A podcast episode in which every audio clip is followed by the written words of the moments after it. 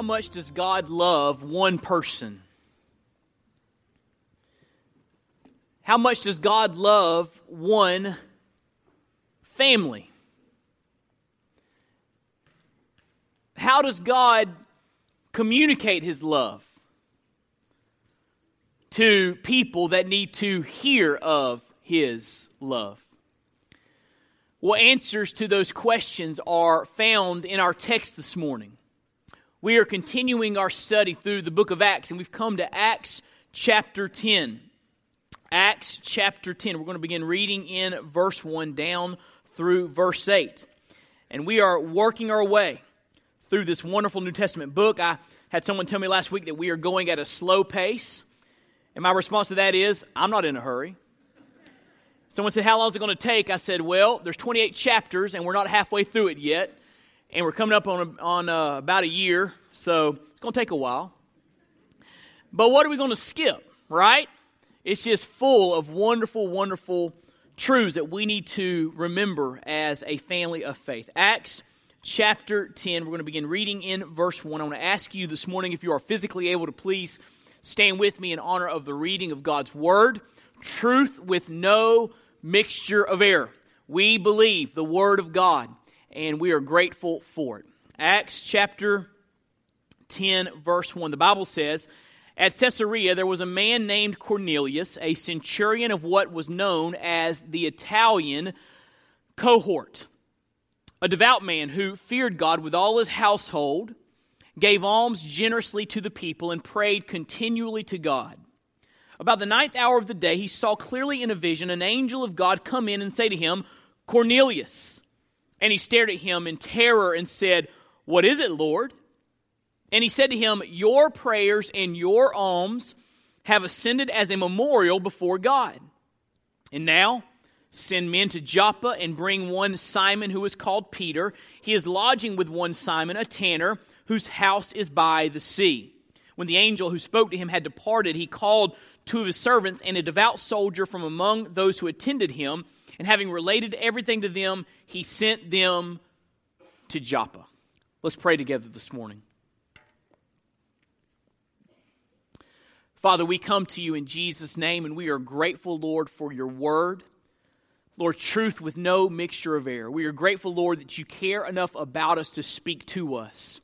And we come to this moment, Lord, in our time of worship with, with bowed hearts, surrendered hearts, expectant hearts, God. We want you to speak to us. We want you to transform us in these moments. So, so, Father, I pray that you would move by your Spirit in this place, that the Holy Spirit of God would open the eyes of our hearts and help us to understand the truths of Scripture. I pray, Holy Spirit, that you would anoint me as I preach and anoint the hearers today as we seek to, to understand and learn and ultimately to obey.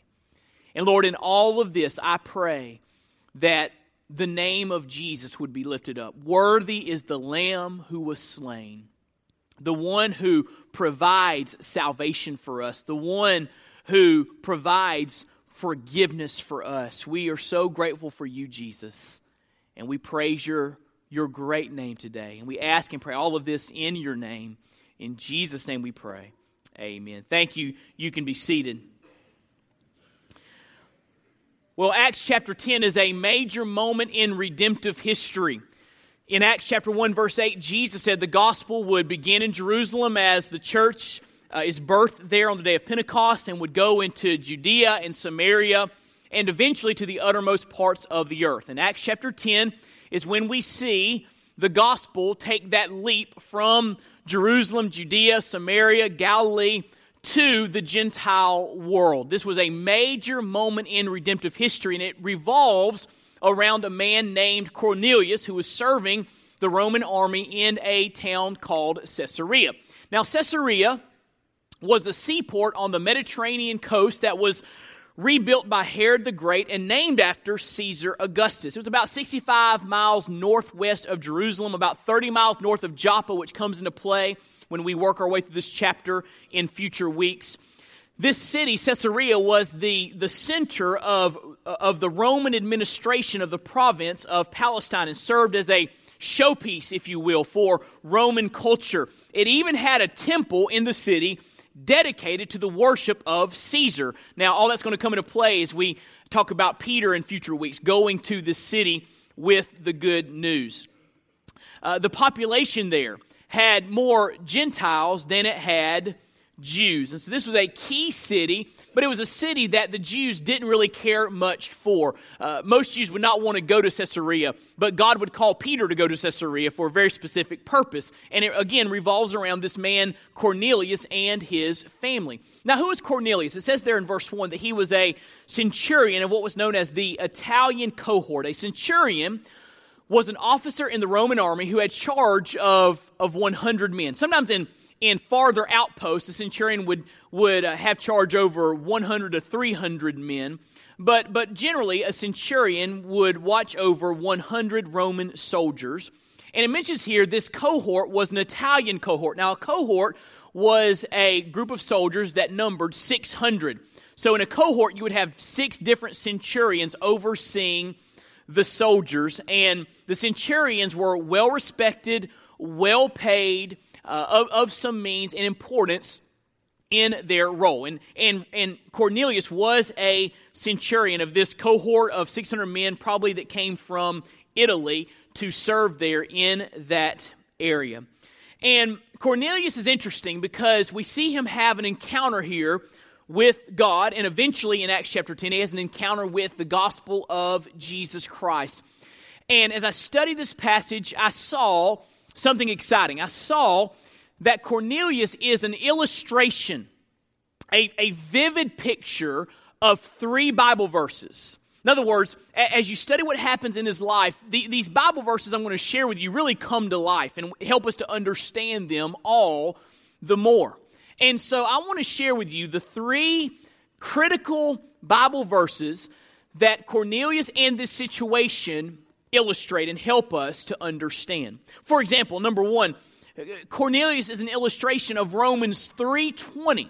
And there's a phrase in Romans 3:20 that says this, by works of the law no human being will be justified. And, and Cornelius illustrates that. By works of the law no human being will be justified. Now, in Romans chapter 3, uh, Paul is making the case that all have sinned and fallen short of the glory of God.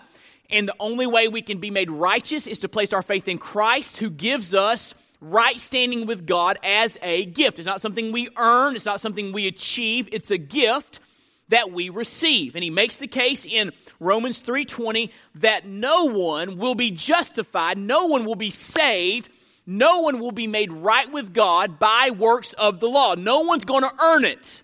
And that's the point that Paul is making. And Cornelius pictures this.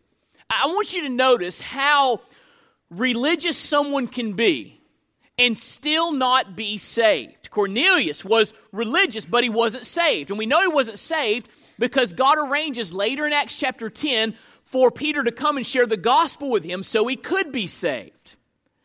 But he's very religious. Notice how religious he is. You can be, listen, devoted to a religion and not be saved. It says there in verse 2 that Cornelius was a devout man. That word devout in the original Greek language could be translated pious or even religious, the way we use it in our culture today. Someone's a religious person. They're, they're devoted to, to, devoted to their religious belief or religious ideas. And, and it says here that Cornelius was a, a devout man, a pious man, a religious man. He, he was devoted to his religion, but he was not saved. You can be sincere and devoted to religion and not have a relationship with God. Cornelius shows us that. Secondly, you can attend religious services and not be saved. Notice what it says there in verse 2. He was a devout man who feared God or a God-fearer. That phrase, feared God or God fear, is used throughout the New Testament to speak of those who were not Jews. They were Gentiles by ethnicity, but they ascribed to the religion of Judaism. And so Cornelius saw something in Judaism that was appealing to him, and so he chose to pursue God through the religion of Judaism. And God-fearers were known in the first century to actively attend the local synagogue. And so, probably without question, Cornelius, as a God-fearer, went to the synagogue often to, to seek God through Judaism and be a part of those religious services. And yet, he wasn't saved. You can be a part of religious services and not be saved. You can like going to church and not be saved. There's a third thing here. You can be devoted to your family's well being and not be saved. Notice what it says there in verse 2. He was a devout man who feared God with all his household. And so it appears that Cornelius involved his family in Judaism and involved his family in seeking God through the religion of Judaism. He cared about the well being of his family. He cared about the spiritual well being of his family and wanted them involved in his, in his religion, in his activity, in his attending of services. So he cared about his family's well being. That's noble, but it doesn't save you. You can be here today and be a devout family person. You take care of your kids, you're faithful to your spouse, you, you watch over them, you provide for them, you, you protect them, you care about them, you love them, you care about your family's well being, but that doesn't mean you're saved. There's another thing here. You can be a generous giver and not be saved. Did you notice what it said in verse 2? It said that Cornelius gave alms generously to the people. So, according to the dictates of Judaism found in the Old Testament, uh, Cornelius gave generously to the needs of others. He gave alms and probably gave to the synagogue to provide for the needs of that religious community. And so the Bible says that Cornelius was a very generous giver, but he wasn't saved. Is giving important? Yes, the Bible uh, commands us to give. It's a, a vital part of our, of our life, but it doesn't save you. When you stand before God on Judgment Day, He's not going to say, Show me your checkbook. Let me see how much you gave. And if you gave a certain amount, man, you're in. Come on into heaven. You're a generous giver. Doesn't work like that. He was a generous giver, but he was not saved. He needed to hear the gospel. And there's a final thing here. You can be a person of prayer and not be saved. In verse 2, it says that he prayed continually to God. So he was fervent in seeking after God according to Judaism. And he prayed, the Bible says, continually. Prayer characterizes life. Prayer is a powerful thing and a wonderful thing and something that should characterize all of our lives. But prayer in and of itself doesn't save you. There are people who think if, if they just pray a, a set of ritual prayers over and over again and repeat a, a prayer over and over again, then God somehow will accept them. But prayer doesn't save you in and of itself. You have to respond to Jesus as you hear the good news about Jesus Christ. Cornelius prayed continually in his religion, but he was not saved. So, did you notice in this text how religious someone can be and still be far from God, still lost and in their sins? Let it be a warning to all of us in this room. Just because you're active in, in, in attendance in a worship service and active in giving and, and praying and all of those sort, certain things, and you take care of your family, it doesn't mean you're saved. What have you done with Christ? That's the key question.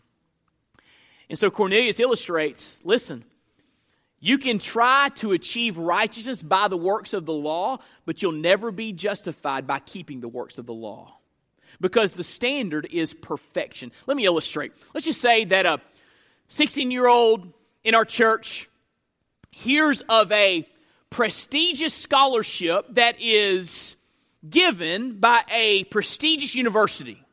And this scholarship is incredible, all expenses paid, wonderful education, looks good on your resume, sets you up for the future. And the 16 year old in our church says, I, I want that scholarship. So they go and sit down with the scholarship committee and say, and say can, I, can I learn of the requirements to be considered for this scholarship? And they say, Well, the requirements are pretty simple. You have to be perfect. You have to ace every test. You can't miss one question. You have to score perfect on your SATs and your ACTs. You have to be perfect on all, all, your homework assignments. You have to be perfect to receive this scholarship. Now, let's just imagine for a moment that this 16 year old is highly motivated and, and, and, and really driven and says, you know what? That is daunting, but I'm going to go for it. I'm going to do my best and apply myself. I'm going to study and I'm going to seek to ace every test and score perfect on the ACT and, and perfect on the SAT. And, and I want to, I want to get, get to a perfect standard, achieve a perfect standard so I can receive this wonderful scholarship. But before that 16 year old leaves the room, the committee says, Oh, one more thing. It, it's retroactive. We're going to go back to your kindergarten days, all the way back. And from kindergarten to this moment, you have to have to be perfect in that too. Ace every test, every homework assignment, perfect on everything. Now, probably in that moment, that teen- teenager would think something like this. By the time I realized I had to be perfect, it was too late. I look back over my kindergarten through 10th grade year, and I've, I've not scored perfect. I'll never receive that scholarship. Well, listen to me. If you're going to try to achieve salvation by keeping the law, the standard is perfection. And it's perfection that is achieved through your entire life. Can anyone in here say, I've been perfect my entire life? You see, by the time you realize you have to be perfect, it's too late, isn't it? You've already blown it. So if you say, I'm going to try to achieve my salvation, you've already fallen short. It's too late. So you'll never be saved by keeping the law because you can't do it perfectly. You have fallen short. You need to receive salvation granted to you from God as a gift through his Son, Jesus Christ. So Cornelius illustrates that, that by works of the law, no human being will be justified. He was trying to keep the Ju- Judaic law, but he was not saved. Here's a second verse that Cornelius illustrates. He illustrates Romans 10 17. And in Romans 10 17, there's a phrase there that says, faith comes by hearing. Saving faith comes by hearing explicitly about Jesus Christ. Now, this verse and this idea merits an explanation and, and, and, it merits that, that we talk about the implication. First of all, let, let's explain what it means that faith comes by hearing. And here's the phrase I want you to, to get fixed in your mind and in your heart people cannot be saved apart from faith in Christ. For Cornelius to be saved, he would have to hear the gospel. And later in chapter 10, we'll get to that in, in, in, a few weeks. Later in chapter 10, Cornelius hears the gospel from Peter and is saved at that moment. But he could not be saved apart from faith in Christ. And he could not place his faith in Christ until he heard about Christ, the good news concerning Christ. So people cannot be saved apart from faith in Christ, which leads us to uh, an important question. I hear this question asked often, and I'm going to phrase the question in your notes the way I hear it asked most of the time. The question goes something like this What about people in our world who have never heard of Jesus? They're, they're living in some remote area of the world, never heard about Jesus. If they die, are they innocent? Do they go to heaven because they've never had an opportunity to respond to Christ? What about those people? It's interesting, a couple months ago, I learned about an island in the Indian Ocean called Sentinel Island. And on Sentinel Island, there is an indigenous tribe living there, uh, untouched by the outside world for the most part.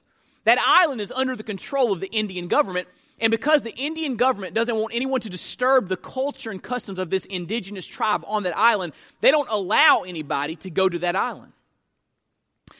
In 2004, after a tsunami decimated that area, a helicopter flew over because uh, someone wanted to see how this tribe was faring after the tsunami. And the helicopter came near the shore, and one of the tribesmen ran out with a bow and arrow, pointing it menacingly at the helicopter, as if to say, If you come on this island, we're going to shoot at you. Hostile. And so there's this, this tribe in the middle of the Indian Ocean untouched for the most part by the outside world. No missionaries have been there that we're aware of. What about them? They've, they've never heard of Jesus. What about the person in the middle of the Congo in Africa or in the middle of the Amazon rainforest in South America that's never heard about Jesus Christ? Are they innocent? Well, first of all, let's think about this logically. If someone was living remotely and they never heard of Jesus and they die and go to heaven because they never heard of Jesus, if that's true, then the best thing Jesus could have done on the mountain before he ascended to heaven was not give us a commission to go tell the world about Jesus. The best thing he could have done was wipe out his disciples so no one would ever hear about Jesus. Because if no one hears about Jesus, then everybody gets to go to heaven, according to that line of thought, right? So instead of saying, go to all the world and preach the gospel, he should have said, keep your mouth shut. David Platt shares this illustration. Let's just say that you're on a college campus and an international student walks by and you, you say, uh, Hey, welcome to our nation. Welcome to America. We're glad you're here pursuing your education. Have you ever heard about Jesus? And let's just say they say, No, never heard of Jesus. Well, if they're innocent, then you should say, Run! Plug your ears. If anybody gets near you that wants to talk about Jesus, you run from them if that line of thinking is true. If someone is living in a remote area and has never heard of Jesus Christ, do they die and go to heaven? The answer is no. Listen, because they're not innocent. They're not innocent. So, Ed, where are you getting that from? I'm getting that from the Bible. Look there in your notes. No one can claim innocence because no one can claim ignorance. Turn with me to Romans chapter 1. I want to show you this. Romans chapter 1, verse 19.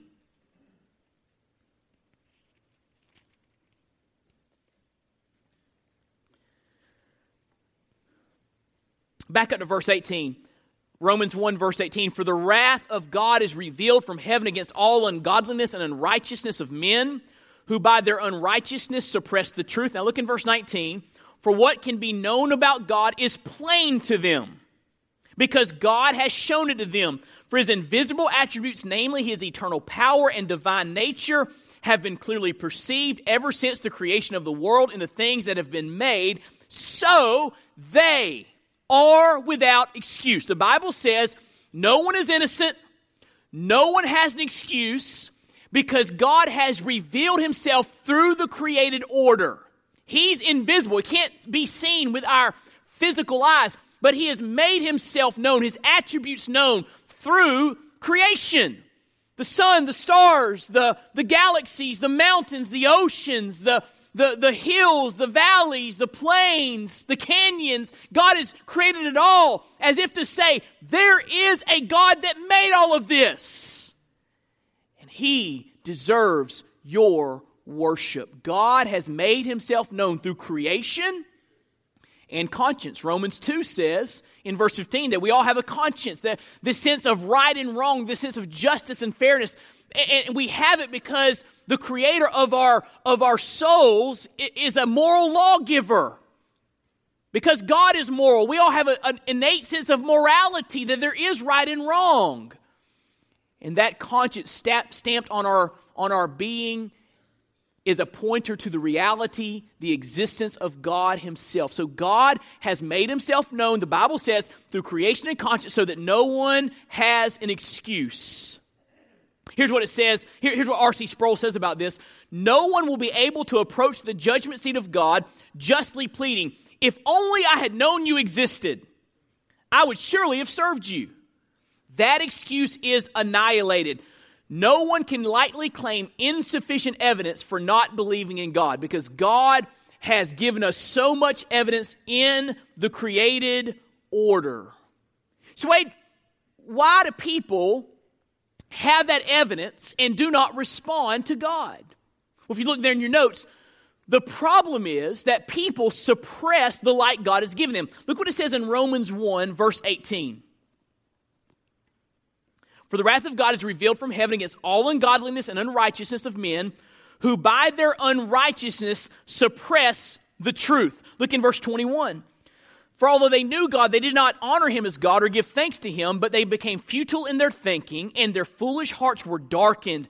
Claiming to be wise, they became fools and exchanged the glory of the immortal God for images resembling mortal man and birds and animals and creeping things. So here's what the Bible is saying that people have been given the evidence of God's existence through the created order and through conscience, but people suppress the truth because they don't want to bow to the Creator.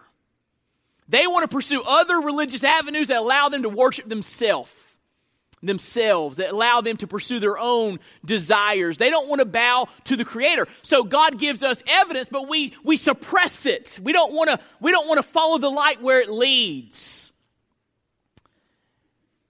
And Romans says that's the condition of many people in humanity. So listen to me. I want to be clear. If someone in on Sentinel Island or in the Congo or in the Amazon rainforest dies having never heard of Jesus Christ, they will spend eternity in that awful place called hell because they're not innocent. They've suppressed the light God has given them. Now you say, wait, that's kind of harsh. That's what Romans 1 teaches, but there's good news. Keep following along. Listen. If people respond to the light they have, God will give them more light.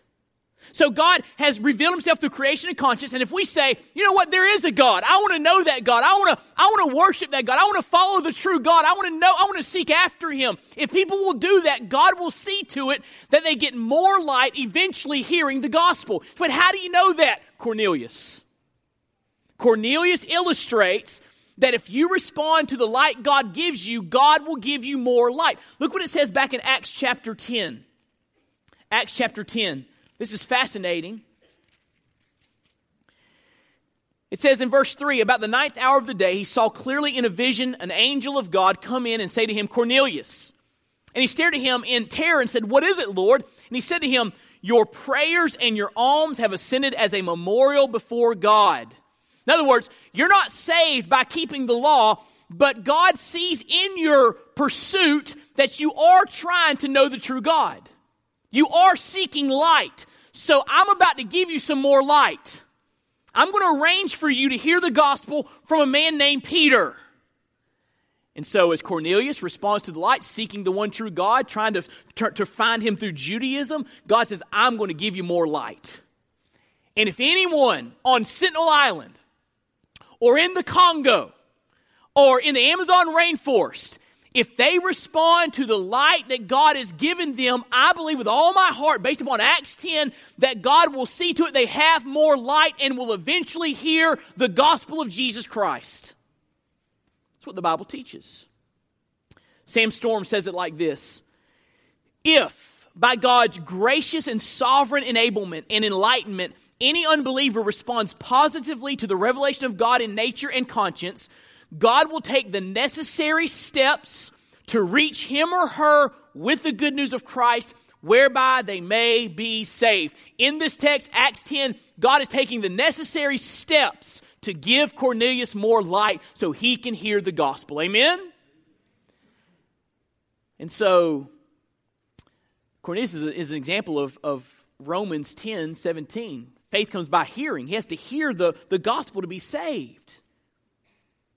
He can't just be innocent of Jesus and be saved. He has to hear about Jesus explicitly and place his faith in him explicitly to be saved. So here's the implication, and this brings it home to all of us in this room. And it's sobering. The implication of this truth is for someone to hear and believe the gospel, someone has to tell them. For, for Cornelius to be saved, someone had to tell him. Now remember, in this text, in Acts 10, an angel appears to him. Isn't it interesting that the angel doesn't share the gospel with him? He could have, right? The angel could have shared with him the story of Jesus Christ, but the angel doesn't. The angel says, I want you to send for a man named Peter. He'll come and share the message with you. Why? Because God wants redeemed people telling others that they can be redeemed too. That's how God has set it up. It is up to us to share the good news with a lost and dying world. If people are going to be saved, they have to hear about the gospel of Jesus Christ. Look what it says in Romans chapter 10. Romans chapter 10. Verse 14 or verse 13 everyone who calls on the name of the Lord will be saved. How then will they call on him in whom they've not believed? And how are they to believe in him in whom they have never heard? And how are they to hear without someone preaching? And how are they to preach unless they are sent? As it is written, how beautiful are the feet of those who preach the good news. But they have not all obeyed the gospel, for Isaiah said, Lord, who has believed what he has heard from us? So faith comes from hearing and hearing through the word of Christ. For someone to be saved, they have to believe in Christ. To believe in Christ, they have to hear of Christ. For them to hear of Christ, someone has to tell them about Christ. For someone to tell them about Christ, someone has to go and open up their mouth and say, Jesus saves sinners. Question. Question. This is a, a question I grapple with and, and am convicted by. If everyone lived their Christian life in the church the same way you live your Christian life, how many people would hear the gospel? If everyone just lived exactly like you do, how many people would hear the good news about Jesus in our community, in our world? Convicting question, isn't it? The implications of Cornelius are staggering. He couldn't just do some religious things and be saved. He had to hear about Jesus, and someone had to tell him. Our world is lost and dying, and people are perishing and spending eternity separated from God in that awful place called hell. They have to hear about Christ. And we are commissioned to tell them, not the angels, we are commissioned to tell them. There's a final verse that Cornelius illustrates.